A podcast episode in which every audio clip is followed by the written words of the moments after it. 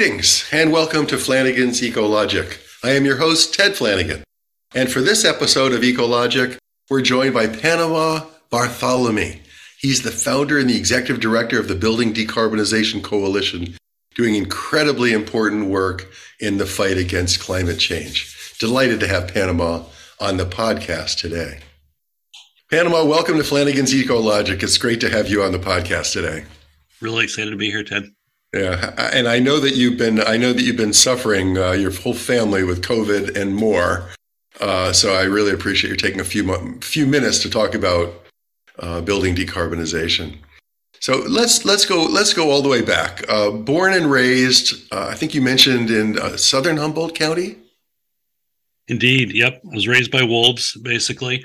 Uh, back to the Landers in southern Humboldt County in California, um, raised on the, the marijuana orchards um, of the 1970s and somehow escaped and got into building decarbonization and climate change instead. But um, all jokes aside, I think it was a it was a good upbringing in that it really exposed me early on to things like passive solar design, and solar photovoltaic at really the beginning of those movements in the late 70s and the early 80s. And so, even though I didn't realize it till later in life, um, it's always been some of my roots is looking for ways to get off of fossil fuels and get buildings and industries off of fossil fuels. Oh, interesting. What did you think you might be when you grew up? Did you have any of those thoughts, like I'm going to be a fireman, or I'm going to be a policeman, or I'm going to be the president, or? Well, Ted, I come from a long line of bureaucrats and uh, my my my grandfather was the deputy director of the Food and Drug Administration um, in uh, for a number of years, and so I was really sure that I was either going to be a scientist or a lawyer, um, which didn't go over well in the, the, back to the lander movements of the uh, the early '80s of Southern Humboldt, but uh, I ended up spending quite a bit of time working in state government in California, and, and now find myself trying to influence uh, governmental policy. So it's it's pretty far, pretty far from the roots.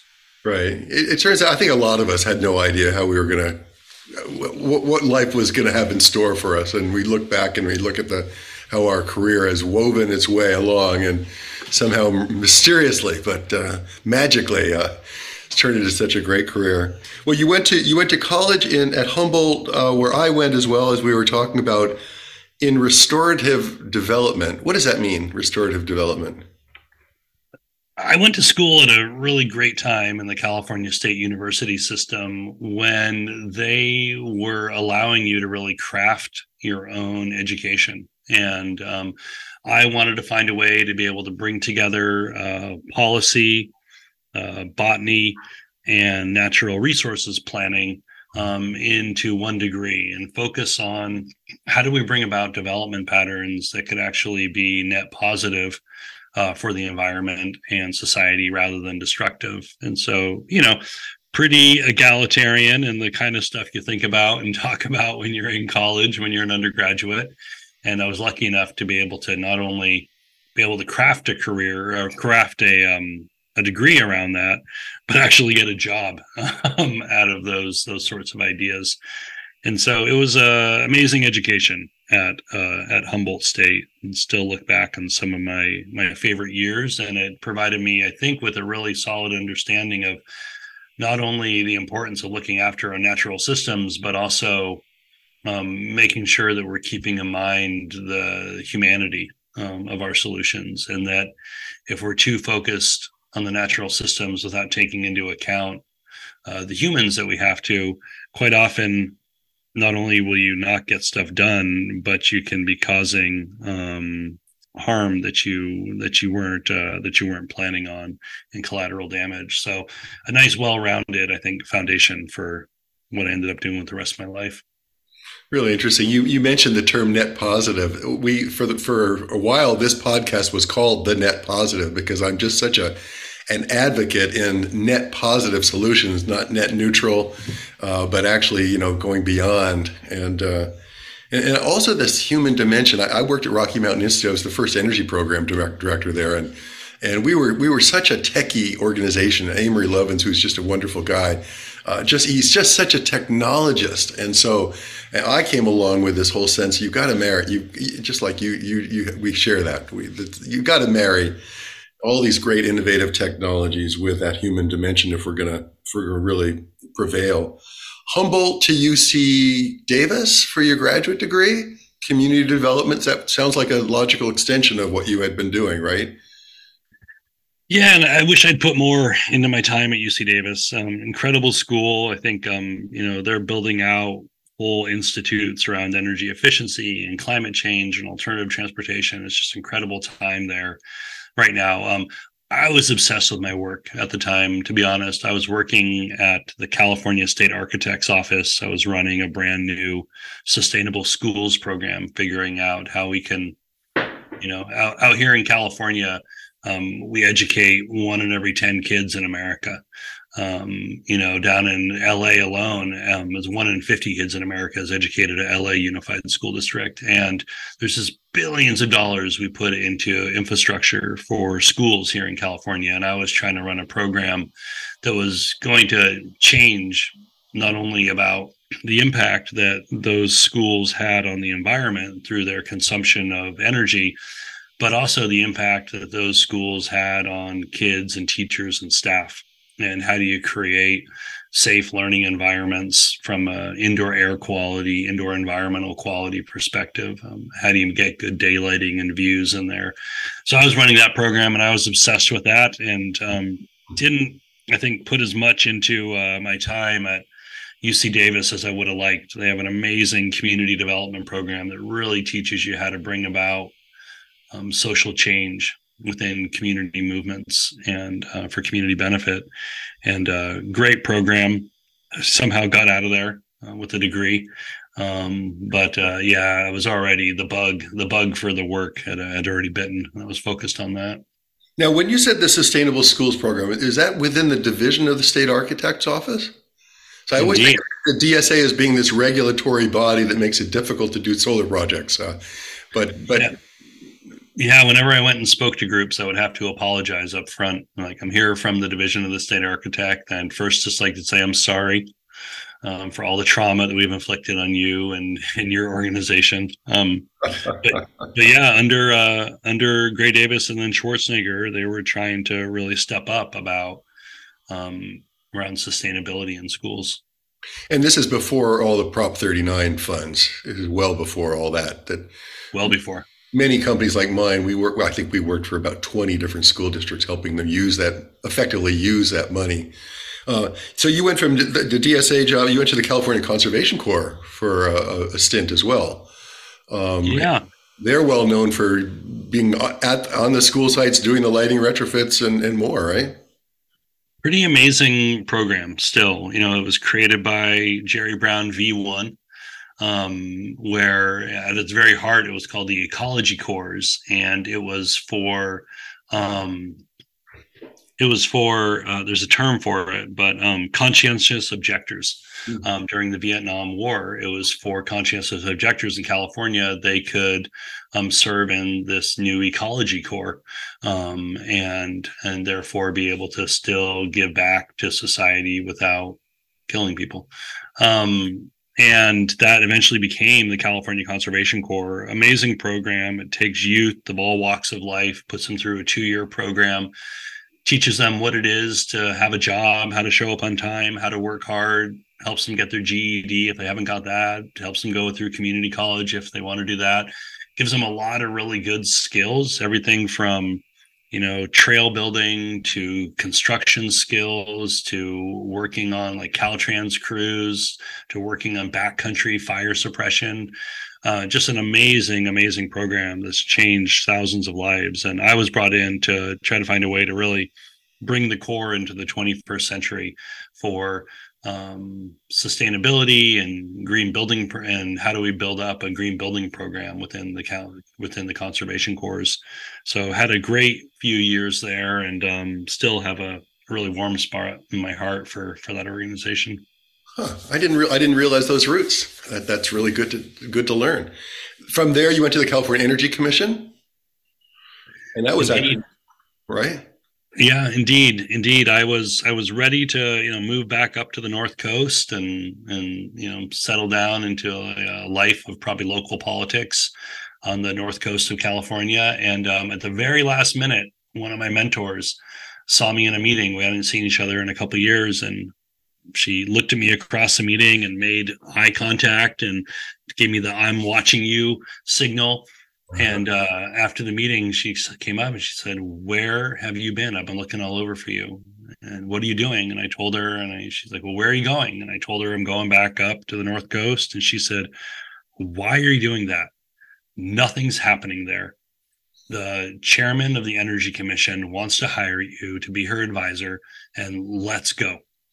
And uh, totally changed my life. I got to go and work for two amazing chairwomen at the California Energy Commission, the big regulatory body in California over energy planning body, and um, amazing job.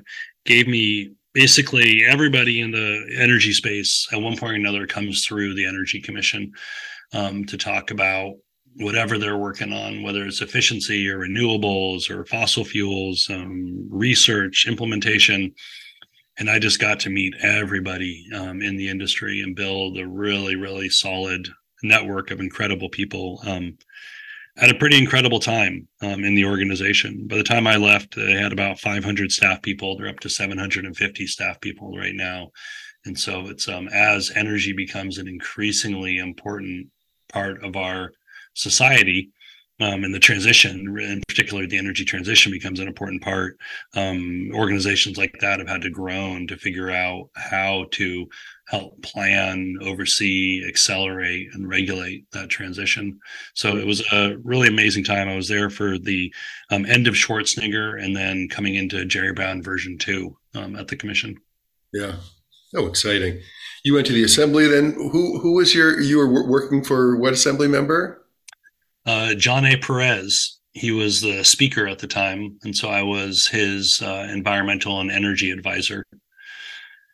Um, and just learned a lot from the man. Um, you know, he was a union negotiator at age 15 um, and just spent his whole career um, negotiating. And so by the time he got to in his early 40s to the legislature, um, he was a master negotiator and immediately was elected as uh, Speaker um, of the Assembly um, when he came in.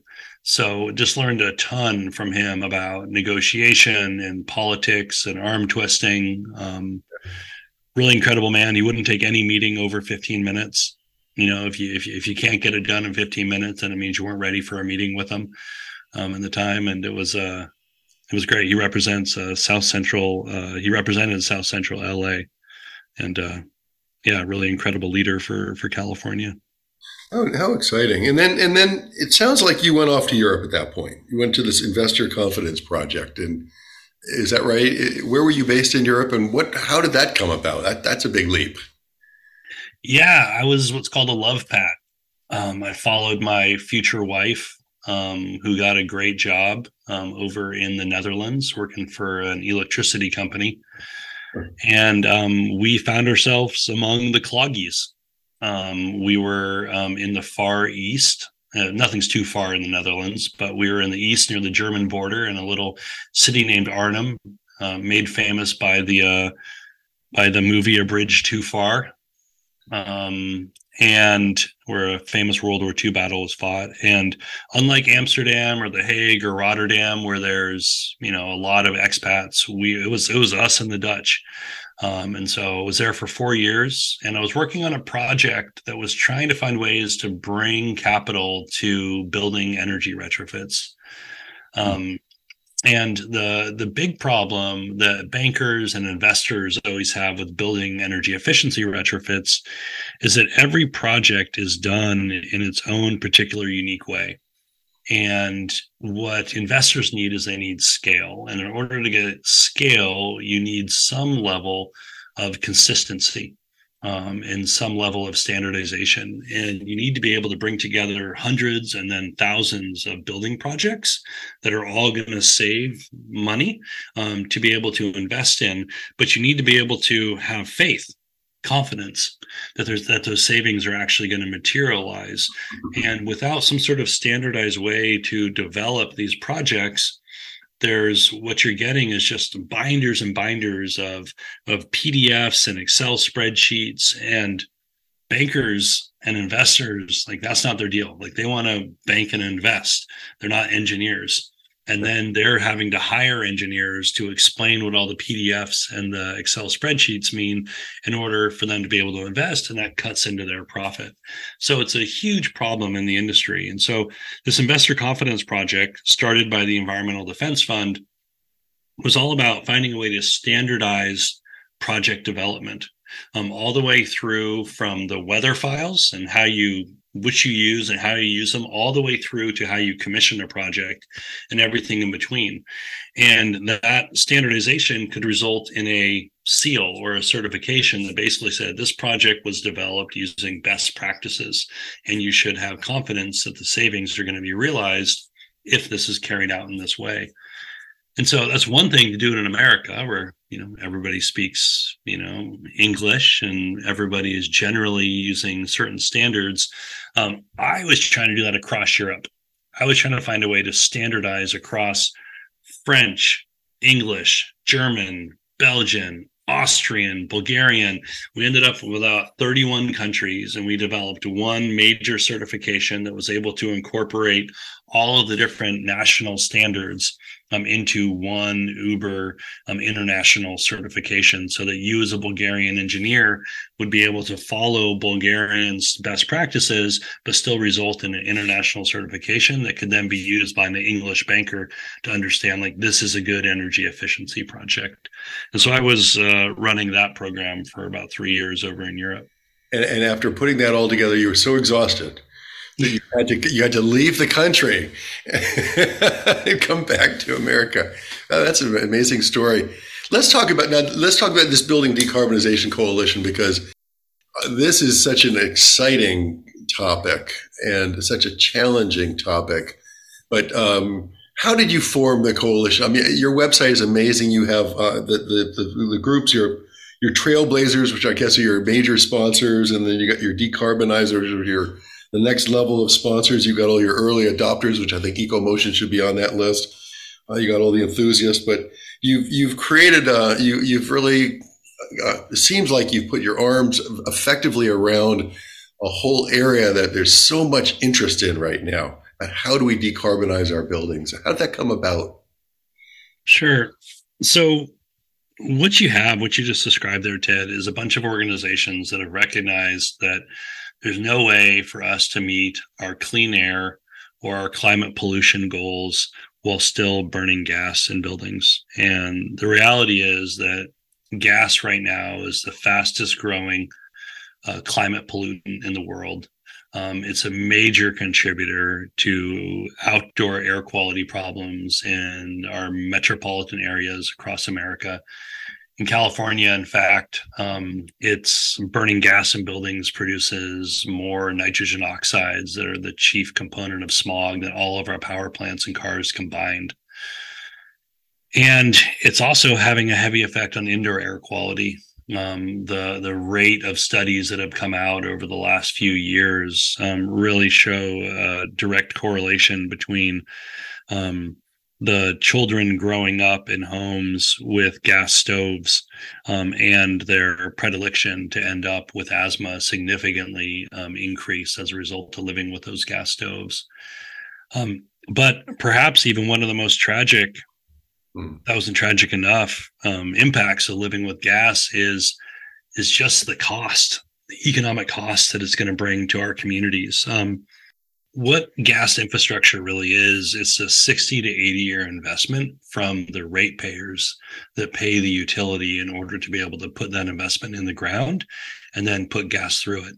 And the dirty secret of the gas industry is that the vast majority of profits um, come from building and maintaining pipeline um, rather than actually selling the gas.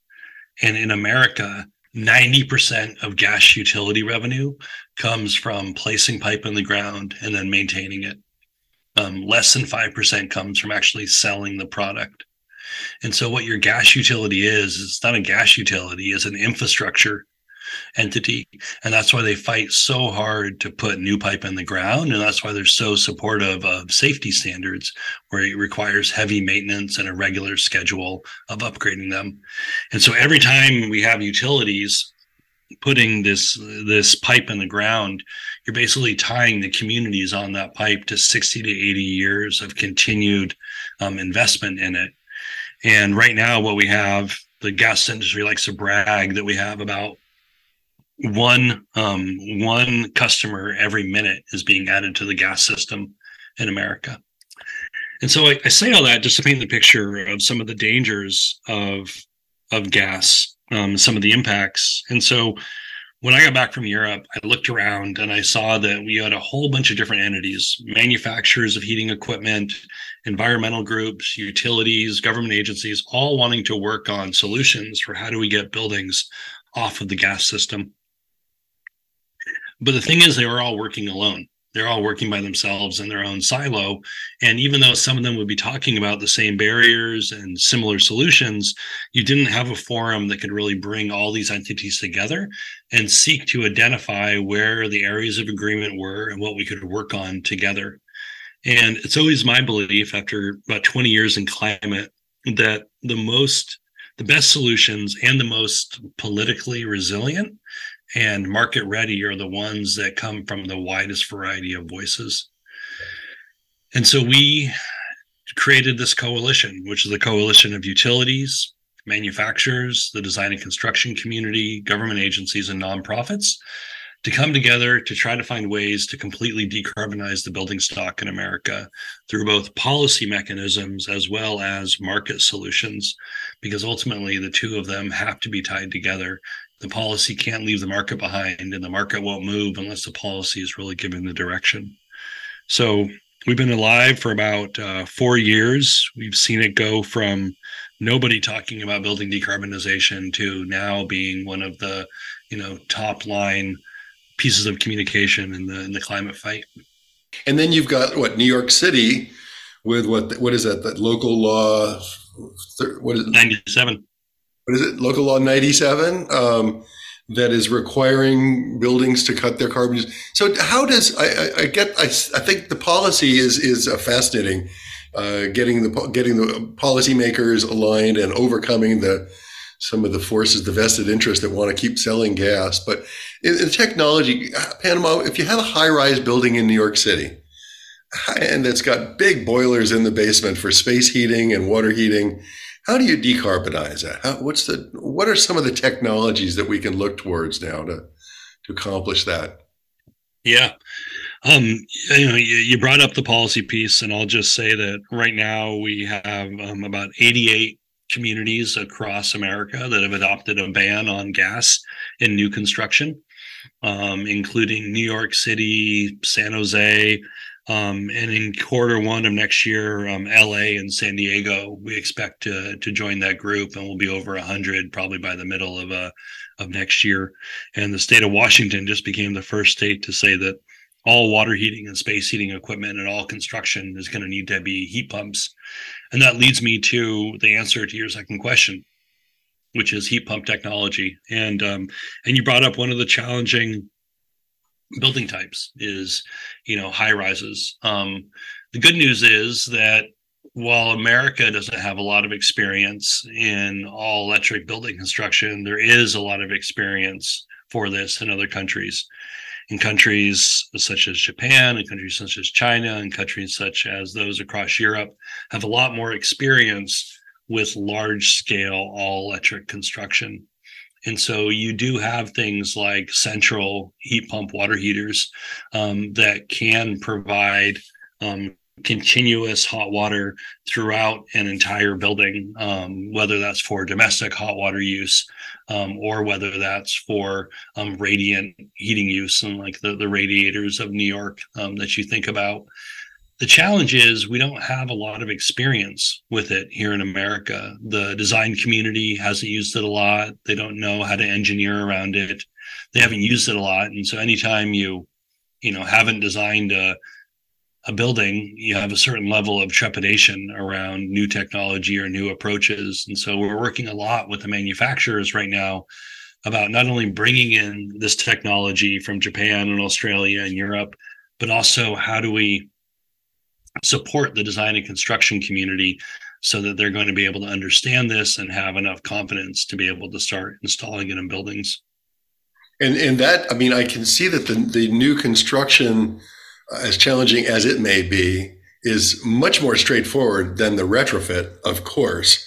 And yes. the larger the building, it seems like the the retrofit becomes that much more challenging. Let me let me hit you with a really pedestrian question, which is everybody asks. I mean, and it almost feels silly asking you the question, but you know, all the kitchen equipment. You know, we you keep hearing everybody everybody saying, "I I can't get rid of my gas stove," I and we have a beautiful gas stove here, big deal. Um, but are we are we getting past that barrier to building decarbonization that, that the people are going to have to just let go of their their gas cooktops? Yeah, it's a good question and allows me to provide a bit more context too. So, when you're talking about building decarbonization or getting off of natural gas, you're basically talking about four appliances um, your space heating system, your water heating system, your cooking system, and then your clothes drying system. There are other smaller uses, like maybe a gas fireplace or maybe a pool heater or an outdoor barbecue that you may have piped. But generally, it's those four major appliances um, depending on the climate zone you're in and how cold it gets, um, your your space heater and your water heater use about use about 90% of the gas um, that you consume um, in a building or in a home. And your cooking in the residential space is about 3% of your gas use on average. It's higher in commercial buildings because um, you don't have a lot of heating in a lot of commercial buildings. And so it's a higher percentage, the cooking. But it's not a lot of the emissions of the building and it's not a lot of the gas use. And so a lot of people will say, like, you know, should you really bother with the stove? It's like nobody cares about like their water heater as long as the shower is warm. You know, like why do you bother with a stove? Like let's just get 90% of the emissions and the gas use out with those two appliances. Just let people enjoy their gas stove. And there's two really distinct challenges with that. Um, one is you're never going to be able to get off of gas completely um, unless you do get rid of the gas stove and the clothes dryer and all the other appliances. Um, what's going to happen is as you see more and more communities adopting building electrification policies and as more and more people get off of the gas system those are less ratepayers to then pay for the aging gas system and as there's less ratepayers and less throughput that means you need to increase the rates on the customers that are still there and that's going to make it more cost effective to uh, then electrify and more cost effective to adopt additional policies. And so more people will defect from the gas system. And pretty soon, what you'll have is you'll have a gas system that struggles to keep pressurized enough because everyone's gotten rid of their heaters and their water heaters, and you're running a gas system to allow people just to cook gas. And we've been told by some dual fuel utilities that's their worst nightmare that they're having to run a gold plated gas system and charge everybody $180 a month just to be able to cook with gas at really low low throughput. Um, That's the de- the death spiral, really. Yeah, exactly. Oh, no. the, the other challenge is really that health one that I brought up, and that when you're burning gas in your kitchen, you're releasing not only nitrogen oxides, but also carbon monoxide and formaldehyde. And um, each of those are dangerous in their own right. Nitrogen oxide is one of the major precursors of asthma and an asthma trigger and really damaging for sensitive uh, receptors such as children and older people. So we have amazing technology now. You know induction cooking technology is absolutely incredible. It's twice as twice as powerful as gas three times better control than gas um, but super easy to clean really safe but if you really want flame in your house, my guess is that a number of people will probably move towards like a propane, some sort of a propane situation where you have a tank on site um, and you have propane that allows you to still have flame based cooking. Um, I would say three quarters of the people are going to move towards um, electric cooking.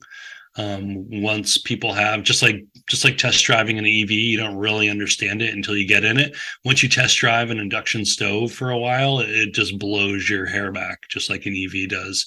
And so I think a lot of people will will move towards that, but I think some will probably move towards something like a you know a green propane solution in the future. I, have been watching the hydrogen world pretty carefully, and the green hydrogen market's evolving. And would it would the Building Decarbonization Coalition be in favor of, uh, let's say, a, a, large building that swapped out its old oil or gas heating equipment and put in a, a, a green hydrogen solution, or is that I know I saw that you really you're talking about clean energy options for buildings, not necessarily electricity. But is that are you do you have a position on that? Green hydrogen is going to play a really important part of our transition off of fossil fuels. Um, the reality is that for a long time, green hydrogen is going to be very expensive. Um, and so we need to make sure that we use this precious resource in the most productive way possible. And using that in order to heat water so I can take a shower is just not the highest and best use for that. You know, we need to be focusing green hydrogen on sectors that are really hard to electrify. If you think about creating green hydrogen, what you're basically doing is you're taking renewable energy that you're capturing, say, from solar panels or wind farms, and then you're converting that into the storage system of hydrogen. And then you're converting that again um, to be able to release the energy um, to provide heat. And that's a really inefficient process. If instead you can just use that clean electricity and put it right into a heat pump to heat your space or to heat your water. And so I sometimes compare, you know, using green hydrogen for low value end uses like space heating or water heating. It's like washing your hands with fine wine. Um, you can do it, um, but it's just not a really good use of a really precious resource. Um, the other big challenge is that hydrogen is increasingly we're finding it is potentially an even larger a greenhouse gas impact than um, than carbon dioxide when released into the atmosphere, and it is a much harder uh, molecule to contain than CH4, which nat- which is what natural gas is. And so you can't just put hydrogen um, into our existing natural gas system. You really will need to completely replace our natural gas system um, if you're going to be even blending in uh, green hydrogen. And so we need to have honest assessments of what the true economic costs of increased reliance upon um, green hydrogen will be. My guess is we end up having very specific green hydrogen only pipelines that go to certain industrial and commercial sites, and that'll be the vast majority of the use. Like like the Angeles link that SoCal Gas is proposing right now is that dedicated, brand new dedicated pipelines for very specific uses. Um, what what would you say are the? I'd like to wrap up. Um, last couple of questions. What what are the next steps? It sounds like your building decarbonization coalition is going really well. You have a, a hundred cities that have passed ordinances. Uh, thanks to at least in part your works. What are the next steps for the, your group? Is it just carry on? It's a great question. The the 2020s are going to look very different than the 2030s. Um, the 2020s are all about working with the existing workforce, the existing installers of HVAC equipment and water heating and electricians to capture as much market share as possible, um, to really align the supply chain so that we're sending really clear signals to manufacturers, distributors, and installers about this is the way the market's going. These are the dates where there's no longer going to gas appliances won't allowed to be sold anymore, and this is the transition that you're going to be on. So really aligning the supply chain to get them ready for it, um, and educating, educating policymakers, customers. Um, and the market. That's going to be what the 2020s are about. The 2030s are going to be about scale and instead of doing this when your water heater breaks or when your furnace breaks, it's going to be about taking whole neighborhoods off of the gas grid at a time, what's called zonal decarbonization. And I know now you're thinking, Ted, that like, you know, Panama, I didn't really bring you on the podcast to be telling me fairy tales. Um, this is real. Um, right now, PG&E, Pacific Gas and Electric, the largest utility in America, has a proposal in front of the California Public Utilities Commission to completely electrify um, California State University, Monterey Bay. Um, 350 buildings, 620 residential units. It's one owner, and so that helps. But basically, there's an old pipe built by the military before the military handed that site over to the CSU system um, to turn it into a university that needs to be replaced. And PG&E has done the analysis, and they found that it's actually going to be uh, cheaper, a savings to ratepayers to electrify that whole campus rather than to replace that pipeline. As they proposed to the Public Utilities Commission, hey, let's save ratepayer funds by just electrifying everything and CSU is is supportive of that. They have hundreds of other projects across their territory that are neighborhood scale, where it's going to be more where they have pipeline replacements coming up, and they've done the analysis, and it's going to be more cost effective for them just to electrify everything. So we are on the precipice in California of having a policy that'll actually allow us to move forward on this. And what we need to work on over the next five years is creating the policy framework so that by the time we hit the 2030s, we're able to do that at scale and we're able to have good paying jobs, likely union labor, um, doing high quality work, um, installing very good products and getting paid well doing it at scale, taking whole neighborhoods off. And so that's what we're working on in 2020s. It's about alignment of policy, the supply chain, and consumer marketing.